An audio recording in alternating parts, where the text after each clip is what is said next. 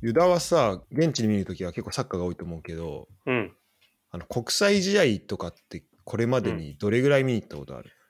ああ。え、でも代表戦とか、本当に小学校の時一回行ったぐらいかもしれない。行あ、そうなんだ。代表戦ってあんまり行ったことない。ったことない。なんかね、サイスタで、本当2年生とかかもしれない。あの、なんか、ああ。キリンチャレレンジカップ、なんか日本とパラグアイ見に行って、うんうんうん。なんか覚えてるけど、大久保嘉人入れ入れたと思ったらオフサイの0-0の試合だったんだけど、あ、そうなんだ。結構じゃそうあ、か 固めの試合を見に行ったんだ固め。あ、そうなんだね。そう、代表じゃあ全然ない。そっか、代表の試合だと、まあでも俺も言っても日本で代表の試合最後見たのは、まあ10年前とかだわ。あの、うん。ハリル・ホジッチの初陣で、うん。初陣だったのかなあの、アジア予選の初戦でなんか負けたか引き分けたか、多分負けた試合があったんだよね。えで、大丈夫かみたいな。結構大雨の中、えうんあののサイスタでやった試合があって、ああ、相手なんかあったね。相手だいぶ格下のチームだったと思うんだけど、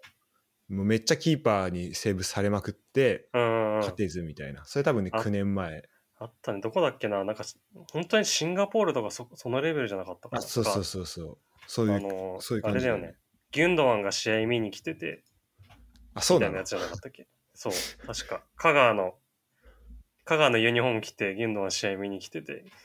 ギュンドワンにこんなの見せ、見させて大丈夫かみたいになってるやつじゃなかったっけあ、そうなんだ。ちょっと俺より詳しいね。 あ、そうなんだ。あ、じゃあそれかもしんないわ。でもさ、そういう、まあ、代表で言うとそれなんだけど、うん。あじゃあ海外でのしみ試合見に行ったりとかはどうああ、ないない。ない全然。うん。だから代表以外は国際代表以外、まあ、海外は、あの他の国同士、えっと、いろんなうん国同士が集まる場所にいたことってある、ああ、全然ない。あ本当うん。興味は海外でサッそうカー海海外でサッカー見たことないんだっけだってだけどあ、海外でサッカーもクラブチーム同士しかないから、あでもそれもそれが例えば国際試合ってことも全然あるでしょあ、そうだね。あ、なんかチャンピオンズリーグで、うんシティとユーベか。あめちゃめちゃ国際試合じゃんそうそう。それは国際試合だったわ、確かに。うんあじゃあそれとかはあるんだねそう、そういうのはある。いやそういうさえじゃあその時どうあの現地の人とこう会話したりとかうん。なんかコミュニケーション取ったりうんっ。ていうのはあったああ、え、まあ、言葉喋れないからあんまないけど、でもい、その、うんその時はユーベの人サポーターがすごい絡んできてくれて、あそうなんだへえそう、すごいイタリア人いい人だなって思った。なんか写真、なんか写写真真撮とっ、たりそう、写真撮ってたら、イタリア人が急に映り込んできて、うんうん お茶目だね。そう、お茶目でなんか、そういう写う真ん残ってすごいいい思い出なんだけど、それなんかどっから来たのみたいな話してくれたりとか、うん、すごいよでもたよよかった。確かにそのカードだとさ日本人もいるわけじゃないからさちょっと珍しい感じになりそうだね。そう、そうなんだよ。うん、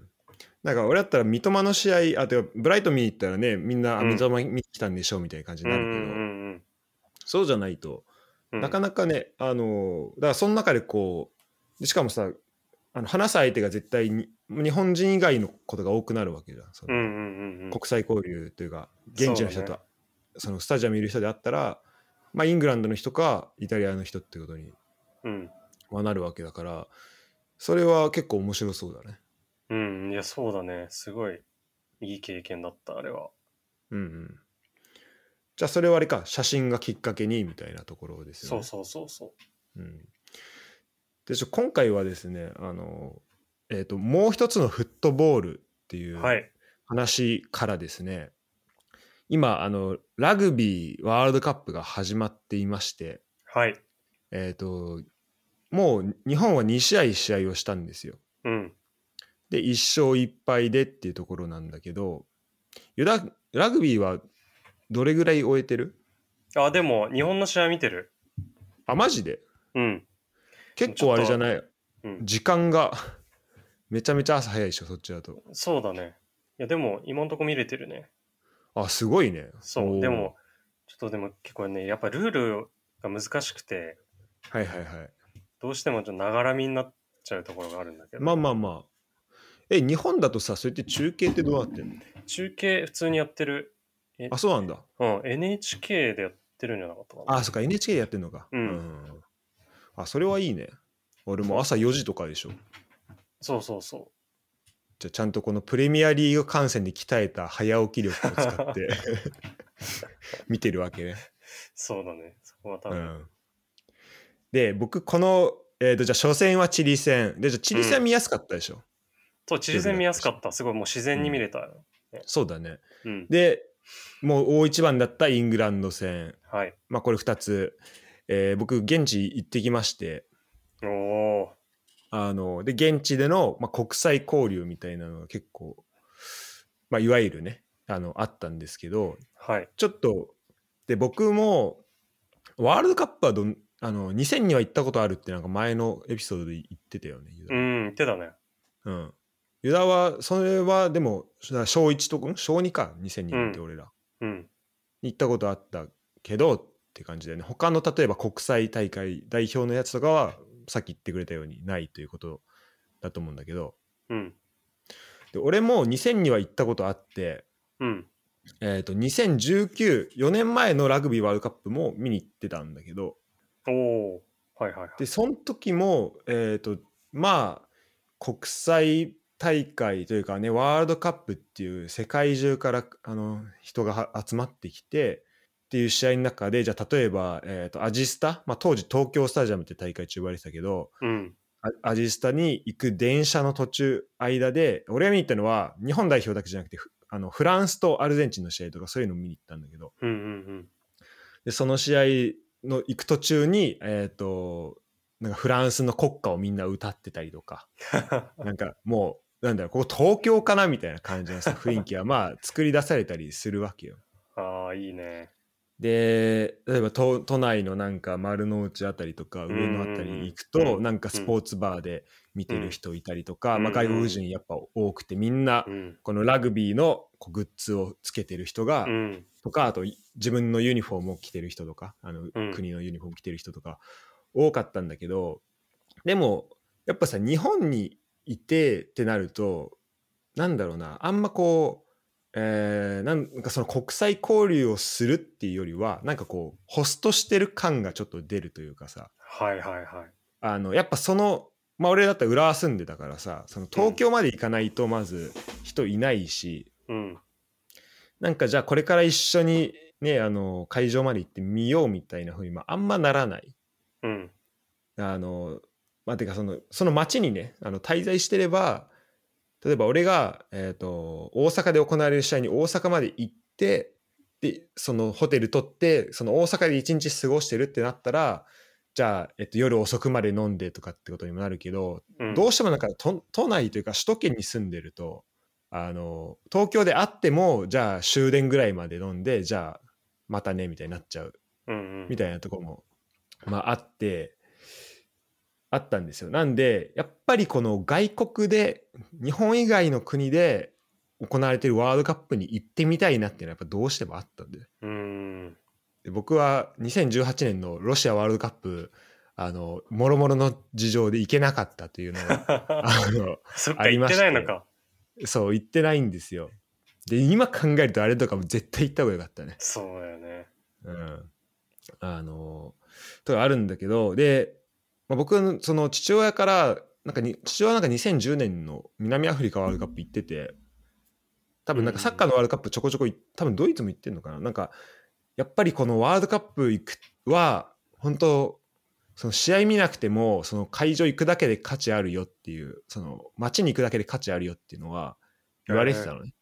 それはその場で生まれる国際交流とかも含めなんかいろんな人と話、いろんな人と会えるしうん。そこじゃないと会えない会わないような人とかってたくさんいるから、うんうんうん。絶対行った方がいいって話はまあされててうん。でもさなんか国際交流なんかよくこう旅先で国際交流とかって言うけどこれってなんかどうやって起きるんだろうってさあの簡単に言うけどまあ思うじゃないですか。うんいや、本当ですよ。で多分ユダもあと2週間後に、えーとドイツに行ってサッカー見るっていううん。控えていると思うけど、うん。まあじゃあそこでどうどういう、まあ、サッカーだけじゃなくてその後フランスも行くんだっけだかそうだね。らその間でもなんかいろんな、まあ、現地の,、まああの一緒に行く人との会話もとか経験も大事だけどでも現地の人とどれだけこう対なんか会話したりとかそういうのがあるとやっぱ楽しくなると思うんだよね、旅がね。うんうんでさっき言ってくれたようにあのイタリア人と撮った写真が、まあ、今でも、ね、思い出になってるっていうところですごい大事になるじゃん。うん。うん。でというところなんですけどで今回本当にまあ幸運なことに、まあ、ドイツに住んでてフランスでラグビーワールドカップがあるということで、まあ、行ける試合はできるだけ行こうということでですね、えー、とチリ戦とあと本当は最初のグループリーグの最後の試合の、えー、とアルゼンチン戦だけ行く予定だったんだけどうん、うんチリ戦終わってやっぱこれワールドカップできるだけ見に行こうと思って 急遽イングランド戦も、えー、と買って、あ、そうなんだ。はい、でチケットフライトも買ってえー行きましたなのでこの特にねトゥールーズは友達と行ったのもあってまあどうしてもちょっとこうコミュニケーションあるんだろうなその国際交流的なところは、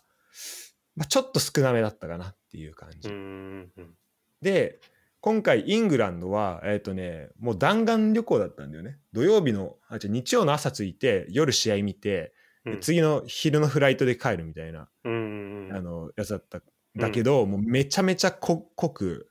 えっといろんな出会いいろんな交流ができ、へまあ結果的にできたので、えっとちょっとその話をね、えっとしていきたいと思いますすごいね。時間的には全然ないけど。時間全然ない。ただもうほんと濃い一日でしたね。で、これを次のワールドカップとか、まあ、サッカーのワールドカップうん。とかも含め、えー、とで特にちょっと今回は英語圏の人との交流が多かったのね。うん。でそれも話もちょっとこの後していくんだけど、えー次のサッカーワールドカップは、えっと、ほ北米の、えっと、3カ国共催でやると思うんだけど、これはねもうここに向けてみんなねちょっと英語を勉強してほ しいこれ絶対楽しくなるからで俺本当英語やっててよかったなと思いましたという話を、っへていうのもいいねフランス語結構準備してたのーあやっぱりまた使うことになるかなと思ってあ。ああ。でそこそこ使ったんだけど、まあ、もちろんでもやっぱね英語だねあのややっぱフランス人フランス語喋るのフランス人しかいないからさうんうんで他のなんだ見に来るワールドカップ見に来る人は基本的にね他の国から来ててでその人たちが英語圏の人であろうとそうでなくても、まあ、大体そこで行われるこ会話は英語になるからはいはいはい。っていうので、まあ、大事だなと思ったんですけど、えっとまあ、そういうのだその4年後とかも含めでこれからあの、まあ、浦和もねクラブワールドカップ出たりとかうん。これから ACL ももう始まってるしその海外から人をこう迎えるっていうところも含めて国際交流するって時にじゃあどんなシチュエーションで、えっとその国際交流が起きるのかうん。っていう話をしていきたいと思います。ああ、いいね。ためになるわ。で今回は、えっと3パターンですね。はい。えっ、と、えっ、と、パターン1、えっ、と、行列で。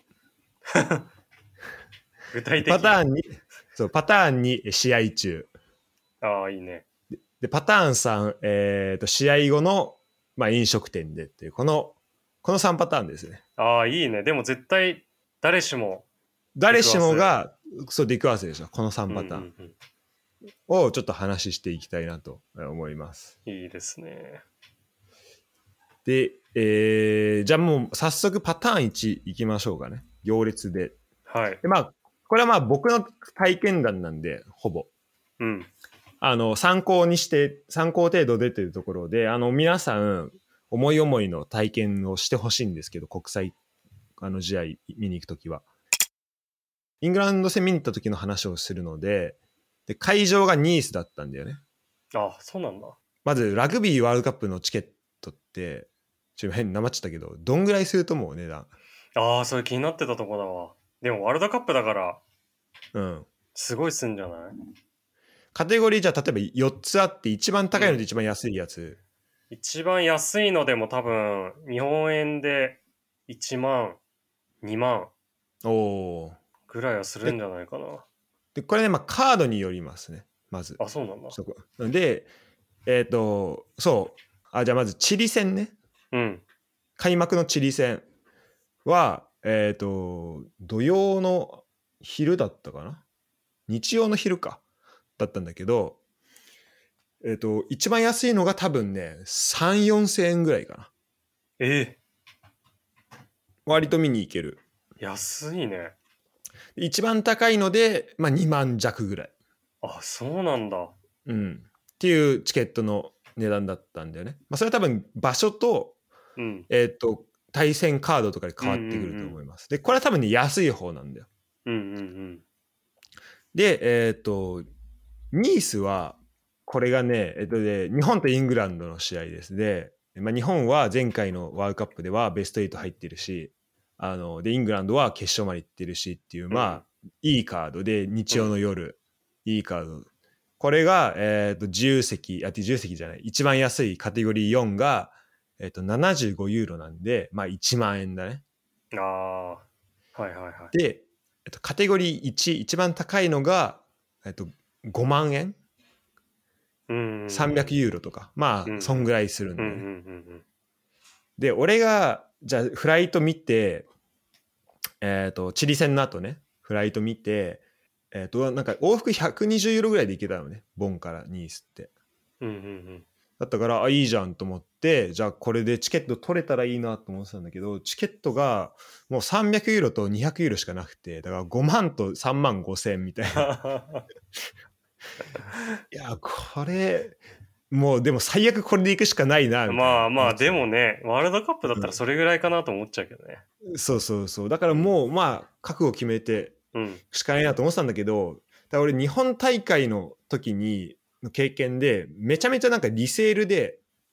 直前にチケット変えたっていう記憶があったのうんうんからもうひたすら更新ボタン F5 ずーっとしてて うん。そしたらもう奇跡的に75ユーロのチケットが ええ一番安いやつがポンって出てきてでそれを買ってあの行ったんだけどあ、そうなんだ。そうそうそううん、いいね。それで、まあちょっとや安く抑えられて、ただまあね、宿も高いです。あ、だからこん、ちょ、ごめん、今回あれだわ。ちょっと、ちょっとあの、行列の話の前にちょっと、事前情報の話になっちゃうと思うけど、うん。あの、宿も、えっ、とね、普通のホテル泊まったら多分一泊3万ぐらいするやつしかもうないみたいに、一番安いので。うん。で、ホステルで1万円するとか、もうなんかそういう感じだったんだよね。あ、そうなんだ。フランスも、あ、そっか、その試合する周辺のところは。は多分高くなってたんだと思う。そうもなうんだ需要がすごくて。うん、で、ニースはもともとね、あの、海沿いの、まあ、うんリゾート地みたいなとこもあるから、それもあって、もうめちゃめちゃ高かったし、もうご飯とかも、まあそのやっぱ街の中心地、時間もないからさ、その街の中心地にいるいることが多かったんだけど、うん。まあレストランとかも結構高かったね。あうの、ん。そしてランチ行って、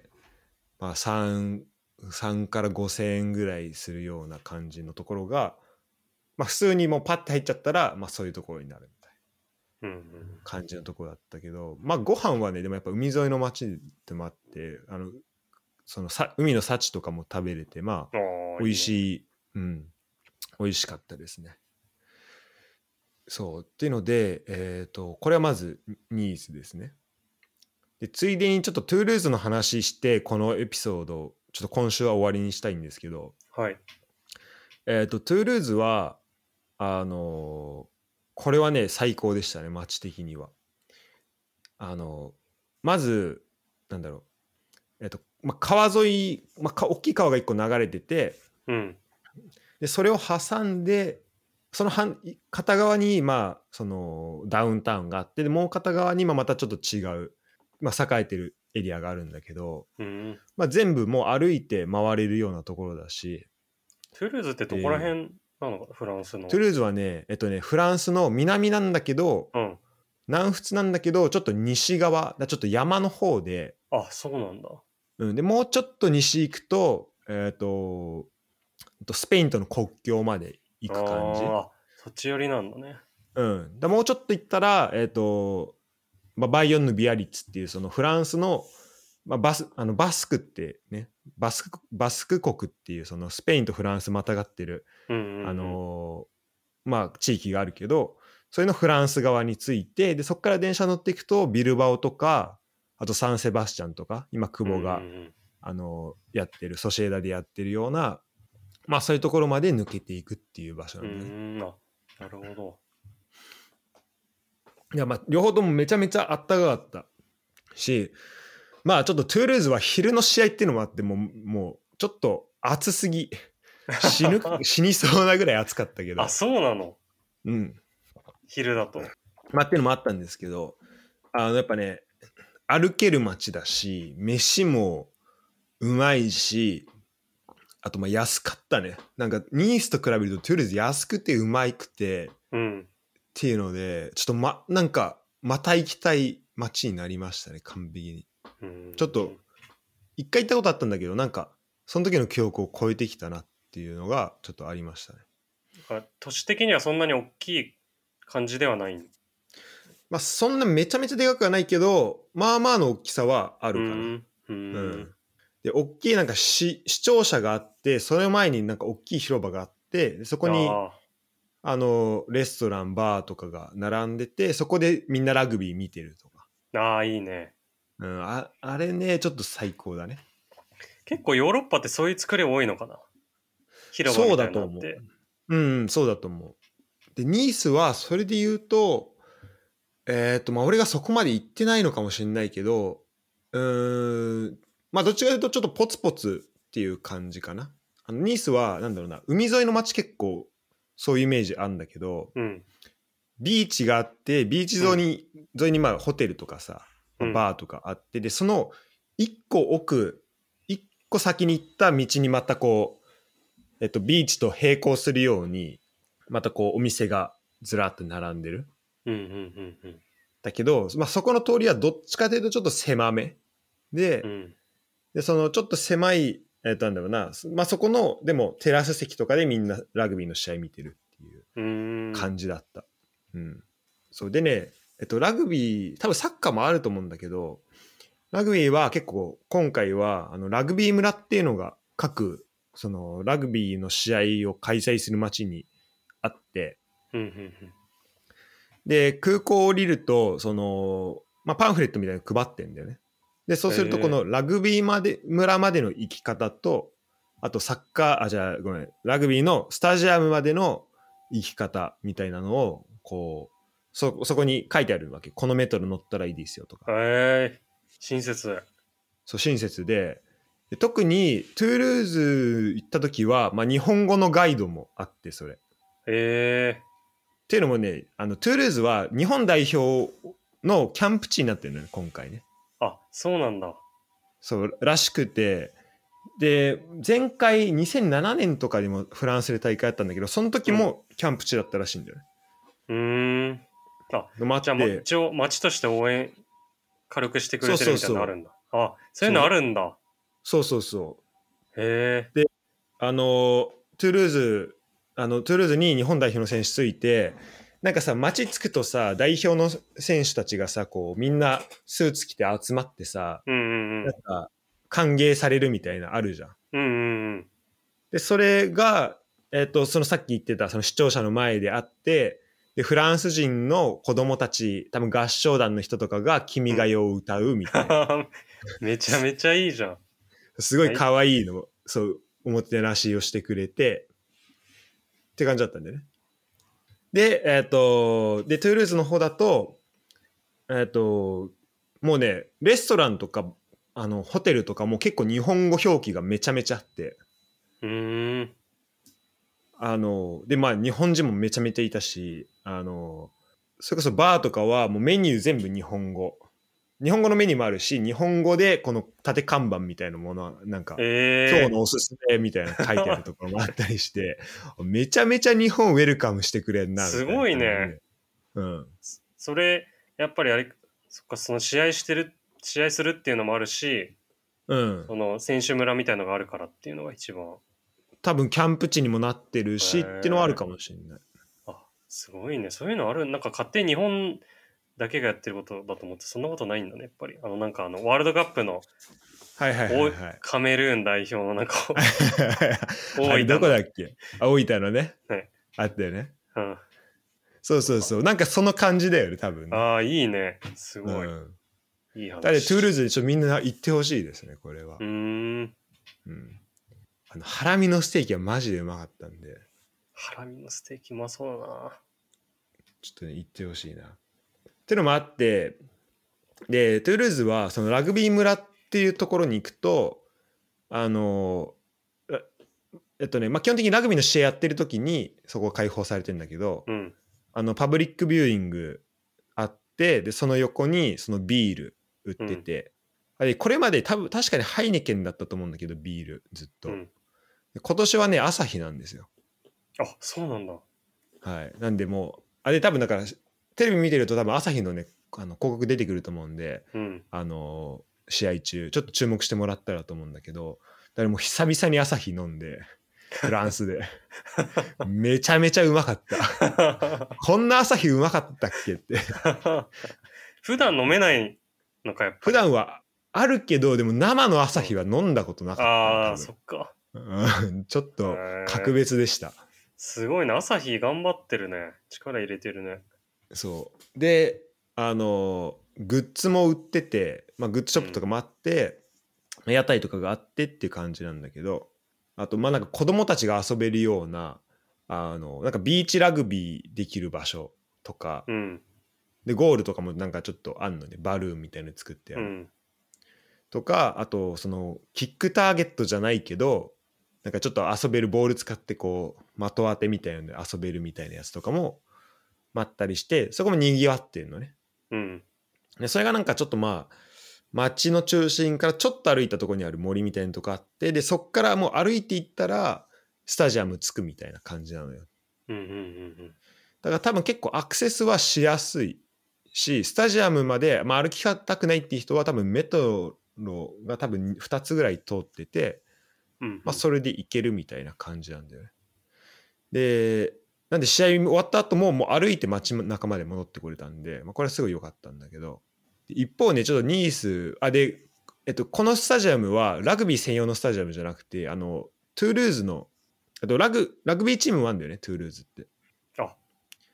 えじゃなくて、えっと、トゥールーズの、あのーサッカーチームだから、えっとオナユがいたとこーうんうんうんとか、あの庄司ががいたとこかなああそうだよね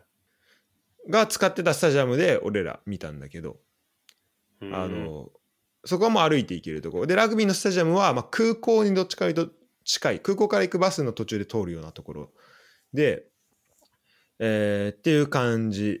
でした。で一方ニースなんだけどあのね中心地があってうんえっ、と、まあ、じゃあ空港があってでまず北に行くとえっとスタジアムありますで空港からスタジアムは、多分メトロで多分10分ぐらいで行けんじゃんえー、すごいねめちゃめちゃ近いでしょ近っででアクアクセスしやすいなと思うじゃんうんで一方で、えっと、中心地行こうとすると、えっと、そのは反対方向に、うんえっと、30分ぐらい乗んないといけないよね。 そうなんだだから、えっと、中心地から、やっぱ観光してから行きたいじゃん。そうだよね俺だって朝10、朝さ、10時ぐらいに着いてさ、うんあのさ、試合始まるまでずっとさ、スタジアムの、ま、周り、まあ、そこで飲んでもいいかもしんないけど、うんでもちょっとやっぱさすがに観光したいなと思っまあて、9時さますで。そうだねさすがにね少しぐらいしたいよねそうすると、やっぱり一回街中出ないといけないんだけど、そうすると、まあちょっと40分ぐらいかかる。うんうんしかもそれも基本はもうメトロ1本だねだからうんもうめちゃめちゃもう大混雑の中あの試合行ってで帰る時もまあちょっと待つかなで帰るみたいなうんあやっぱ混んでんだそうだねサポーターで混んでるうんまあもうごった返してたね、まあ、3万両方ともでもねキャパはね3万ちょいなんだよね3万5千とか3万500とかそれぞれだったと思うんだけど、まあすまあどうしてもやっぱそうなっちゃうよねメトロを使ってっていうふうになると、うんうんでもそうこのサッカーの方のスタジアムも